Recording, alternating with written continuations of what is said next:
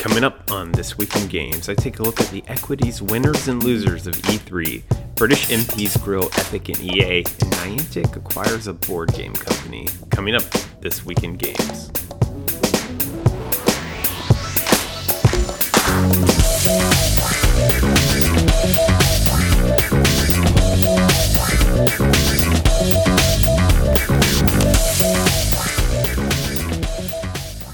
It's that time of the week for your video game industry news and rundown. I'm your host, Eric McConnell, and we had a week of updates on multiple fronts.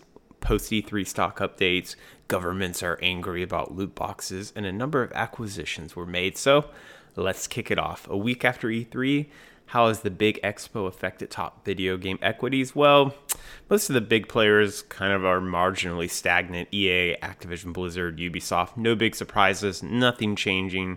The stock might have moved up or down a tiny bit, but nothing big. And, you know, I mean, let's face it, most of the people who invest in this stuff knew what was coming during E3. Um, so nothing to watch move up or down. But I'll break down the biggest winner, loser, and what I call the most confused stock of E3. So the biggest winner, no surprise, is Sony. Trading in kind of the mid to upper 40s before E3, Sony exploded off the specs from the PlayStation 5, PlayStation exclusive titles that were shown by other publishers, and kind of not showing up to E3 at all. In fact, avoiding E3 seemed to actually help Sony, and Sony now trading in the 52 to $54 range. Big jump. Um, Sony is a giant corporation, so their gaming division isn't the only stock mover. But if you look at the dates and announcements and when the stock moved up and down, clearly E3 was a boost of confidence for the company's stock. Uh, I'll say it's pretty funny. You know, the biggest publisher who kind of gave the finger to E3, at least EA had their EA Play there, um, kind of at the LA Live, which is near uh, where E3 is in LA. But God, Sony didn't even show up, and they had kind of the biggest uh, stock boost from E3, and uh, it's kind of disappointing for E3 altogether that that's the case. Because let's look on the biggest loser from E3, and that's Square Enix, who was all over E3 and had a press conference. So Square Enix was trading at almost $38 leading up to E3 and dropped 18% down to $31 after E3.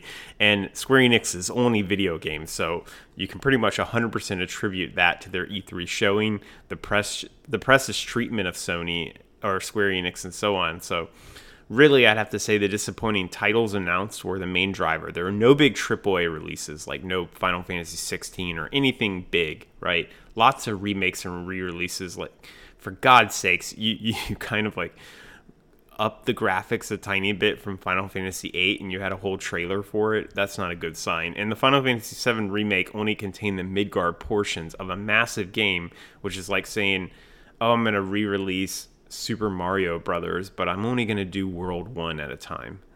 And uh, pretty shitty. I mean, no, no one's going to be surprised by Square Enix being the biggest loser. Um, yeah, no one, I don't know what that company's doing. They're almost like a better publisher than they are a developer themselves. And I think maybe they should start separating themselves because Crystal Dynamics Avenger game was probably their biggest hit of E3. Um, well, I, I, wouldn't even say that was their biggest hit. Their biggest hit at E3 was the Dragon Quest Dragon Warrior characters and Smash Ultimate. That was their biggest win at E3. The secondary was the Avengers game, but kind of everyone's hung over off fucking 50 Avengers movies over the last 10 years. So, you know, the Avengers game wasn't that big of a shock. So, Square Enix, not good. And the most confused stock of E3, Nintendo. This was a weird one. If you look at it, uh, it's, it's like a massive climb. So Nintendo had a massive climb leading up to their Nintendo Direct release, which is them releasing this big press conference they put together on like YouTube and on video platforms. It peaked at almost $45.50 on Monday. And then when they released the Nintendo Direct, it took a $2 nosedive immediately and stayed there all week. Now, what's interesting is post E3, the stock is already back up to $45. And it kind of shows that not only did Nintendo disappoint, but like everyone else disappointed more. So whenever the E3 hangover was over and everyone sobered up, they, well, I guess Nintendo didn't do that bad of a job. Um, let's buy into them again. And so it's kind of just how sad E3 was in general. I think there was a lot of hype going in on all this streaming stuff. That disappointed. There's a lot of hype going in on possible new hardware. That disappointed. And then generally you expect like giant AAA releases, but like, you know, Cyberpunk 2077, arguably the biggest game at E3, was announced in 2013. So nothing eye shocking or surprising or crazy. And yeah, a little bit of a disappointing E3. Hopefully next year we have a crazier E3 and the liquidity in stocks and volatility is like all over the place. But I don't know, pretty stagnant E3. I thought uh, I thought people would take bigger hits in their releases, and you know everything's pretty stagnant. I wish Bethesda was a publicly traded company because I would love to see their kind of E3 reaction because I thought they had an amazing press conference, especially ending with that tech uh, that helps all the streaming services. So, oh well, kind of E3 equities. And another one I want to go over that has to do with E3 is I completely forgot to cover this story and I read it like many, many weeks ago and I feel like such an idiot for not covering it. So I want to call it out. And that's Microsoft acquires Double Fine Production. So Microsoft has reportedly paid Starbreeze $13.2 million for the publishing rights to Psychonauts 2 and has bought out Double Fine altogether for an unreported amount. Double Fine being San Francisco based, uh, kind of story driven developer that's known for quirky independent games. It, Tim Schafer is probably the most renowned person who works at Double Fine. He he's very well known, uh, famous from his old LucasArts days on like Grim Fandango. And Double Fine, I guess, can be if I had to put a description on them for people who aren't familiar with their work, I would say they're kind of like the uh, who's the guy who did um, Sweeney Todd? Who's the guy who did Sweeney Todd? What's his name? Tim Burton. That's right. So Double Fine is like kind of like the Tim Burton of video games, um, if that makes sense to anyone. So Xbox gets to add Double Fine in its long list of first party games to its first to Xbox's first party studios and exclusives for its Game Pass subscription. Double Fine is still doing a multi-platform release for Psychonauts 2, but future titles likely be exclusive to Xbox and PC. Um, you know, just a smart move. Like if you look at Microsoft's suite now, you know they have like intense, serious games, they have fun games, they have sports games, they have epic mass appeal games. They have a truly great portfolio, and I feel like they're picking up some of these companies that are in you know, like Starbreeze was publishing um, Psychonauts 2. Psychonauts 2 had a has a big fan base. Um, lots of people love Psychonauts 1. A lot of people are going to buy it, and kind of like Starbreeze was only giving them, I think, $8 million to develop the game. And the fact that Microsoft can inject a ton of cash into them, polish up the game, give them more breathing room, and get the publishing rights for $13 million, I think that's a steal. And I think Microsoft is just being really smart with how they spend their money and how to diversify their portfolio. So, smart move all around. And uh, good on you, Double Fine. I'm pretty happy. I know you're not the independent darling you were hoping to stay, but uh, I think you'll be much happier with that um, kind of cash cushion of Microsoft behind you. All right, so the big story this week was British MPs grill EA and Epic execs during a Commons inquiry on addictive video games. This was really bad for EA and Epic. Uh, I just say all around they should hire whoever the fuck trained Google and Facebook on government relations and how to handle getting grilled by government figures because they fumbled this all over the place. Now, I have some highlights. The first one is probably the one everyone's seen all over the internet. It's fucking amazing. so, EA, an EA representative said, we don't call them loot boxes. We call them surprise mechanics, and they've been around for years, whether it's Kinder Eggs or Hatchimals or LOL Surprise. Surprise mechanics. Are you fucking kidding me? Like, you're getting investigated for addictive gameplay and predatory practices on children and gambling, and you basically said, well, we don't call slot machines slot machines. We call them surprise machines. Sheer defense. Like, not only did you slap the MPs in the face, she slapped all gamers everywhere in the face. And they they went on to rant about how they're like ethical and like they actually encourage fun and I don't know. It was it's such a slap in the face. It's literally like saying I'm selling alcohol to an alcoholic and the alcoholics seem to love it. So like I feel like I'm doing an ethical and good job. Oh, terrible. Um, some more highlights. Epic claims that they don't track playtime, to which an MP replied, what I struggle with here, Fortnite is a game which makes money out of people playing it. It's hugely successful game played by millions of people around the world. And this sort of basic information we know from other game companies we've spoken to is something that's gathered and analyzed all the time. So I don't believe you don't know this information. Oh my god, it's so true. It's just like how stupid do you think these people are? Yeah, we don't track playtime. Um yeah, we don't believe you. And uh, EA and Epic's defense seem to be that they don't have any information on anything, which we all know is 100% untrue and bullshit. A final snack from MP is, quote, if I were a parent who was concerned about my child's use of Fortnite, I think listening to your testimony not give me any encouragement at all that this is an issue you cared about, which is 100% true. It seemed like they don't care about anything. They don't care if kids are gambling and this leads to actual gambling. They don't care if kids are stealing their mom's credit cards. Like they kind of just claim they don't have any data and they don't care to have any data. And they don't care that people are accusing them of this because they're not going to do anything about it. Now, I will say I know nothing about government regulation, even less about what the hell the House of Commons is, but EA and Epic's defense of we don't have data and therefore don't know anything and don't care doesn't seem to be viable in a world where gambling regulation is looming. So, especially the EU is a bit more aggressive towards uh, kind of um, capitalism, I guess you could say, than uh, America. I w- would have went in there with some better strategies. I don't know. That was just terrible.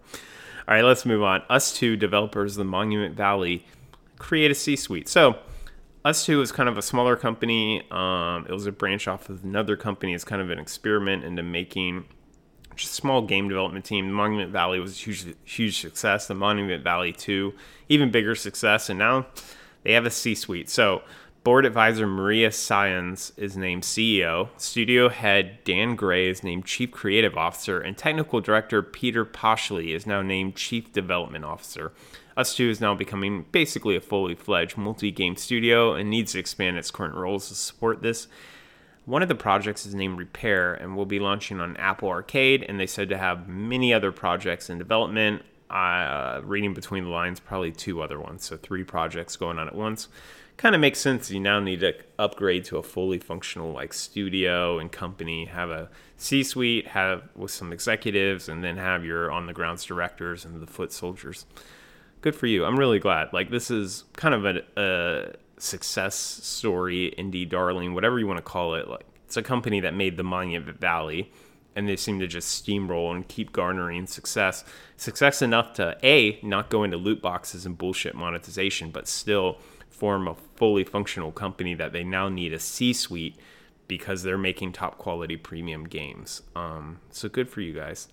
All right, head over to Blizzard's esports uh, shitstorm. Kim Phan, Blizzard's global esports director, departs the company. So after 13 years, Phan will move on to another role in the game industry, meaning move on to another company. The significance of this comes shortly after Overwatch League commissioner departed to join Epic Games. And kind of Blizzard's esports department has been on a slow spiral down all esports focused games like Hearthstone, Heroes of the Storm, StarCraft 2, WoW Arena, and Overwatch are kind of slowly getting over, and the new hotness is sucking up interest and Twitch eyeballs away from these games. I don't like a bunch of anecdotal evidence. I don't know that anyone new is really getting into Hearthstone. I know Heroes of the Storm is effectively dead. They even canceled kind of like the cha- World Championship. StarCraft 2 also, I can't tell you the last time I've seen StarCraft 2 on the top of Twitch charts, and WoW Arena, another one, which WoW Arenas are just mind mind numbingly boring. Anyways, Overwatch seems to be their best thing going. They have the arena, they have kind of like the ESPN two deal, but it's hard to say what the actual numbers are for that. And are like, I can't imagine they're pulling in league numbers, and league is struggling, so Overwatch has to be struggling as well. All this being said, I'm hoping Diablo 4 can help remedy Blizzard, and I hope they got something uh, something good up in the lineup because it's been a while, been a while since a big release from Blizzard. So we'll see what comes up. All right, few business stories to round out this week. Niantic acquires board game developer Sensible Objects. So, developer of the tabletop game Beast of Balance and the Alexa powered board game When in Rome has been acquired by Pokemon Go and Ingress developer Niantic. Niantic's previous acquisitions, they've had a few, I think they had three or four last year, have mainly been focused around their desire to build an AR platform for other developers. So this acquisition kind of seems a bit out of left field. Why would Pokemon Go developer be acquiring a board game company unless, I don't know, they're trying to make an Ingress or Pokemon board game? Well, makes a bit more sense when you look into the history. Before Sensible Objects, most of the team at Sensible Objects was at another startup focused on designing what they call outdoor games which from reading about it, it seems they were a creative agency that was hired by media and event companies to build kind of like outdoor experiences and games for those events or media like uh, efforts. So makes sense. Niantic is trying to pivot away from we're a game that you run around in the real world to play to we're a real world game that has technology that supports it and this company specializes in real world social outdoor games I can assume this is what the acquisition was for. Sensible Objects will be named Niantic London. Will immediately support you know current gaming efforts, which is probably like Harry Potter and maybe some other game in development, but slowly switch to focus on their own real world game that they're going to develop in London. So pretty interesting. We'll have to keep an eye and see what comes out of this. And finally, Twitch acquires esports social platform Bebo Rumored to be acquired for 25 million, Bebo chose to go with Amazon over Facebook or Discord. So Bebo's been around forever. Um, I think they started in 2005. They started right after Facebook, and they kind of like had a run at it. They filed for bankruptcy in 2013. Some other company bought and repivoted the company, and now they've been focusing on amateur esports and integrating with Twitch and Twitch rivals. Bebo has about 10 employees from what I've read, and so the 25 million means hopefully those employees got pizzade, but you never know with how board and stock and equity and payouts and everything work. I'm hoping they got paid at least a million each. Um, interesting to see what comes from this. You know, Twitch is uh, Twitch has probably been stagnant for a while. If I have to imagine, like everyone who would watch Twitch watches Twitch, and they're not bringing in that many new people. I mean, who who plays video games and doesn't know about Twitch and are, has already watched it. So I could see Twitch, you know, actually driving and facilitating amateur esports scenes to cultivate talent and get them hooked on Amazon products early. I could see Twitch, you know, this could be a revenue kind of stream for them to explore. If you think about it, you know, Twitch is a platform, right? And it's a platform for having creators reach audiences or official esports leagues reach, you know, audiences and facilitate viewing.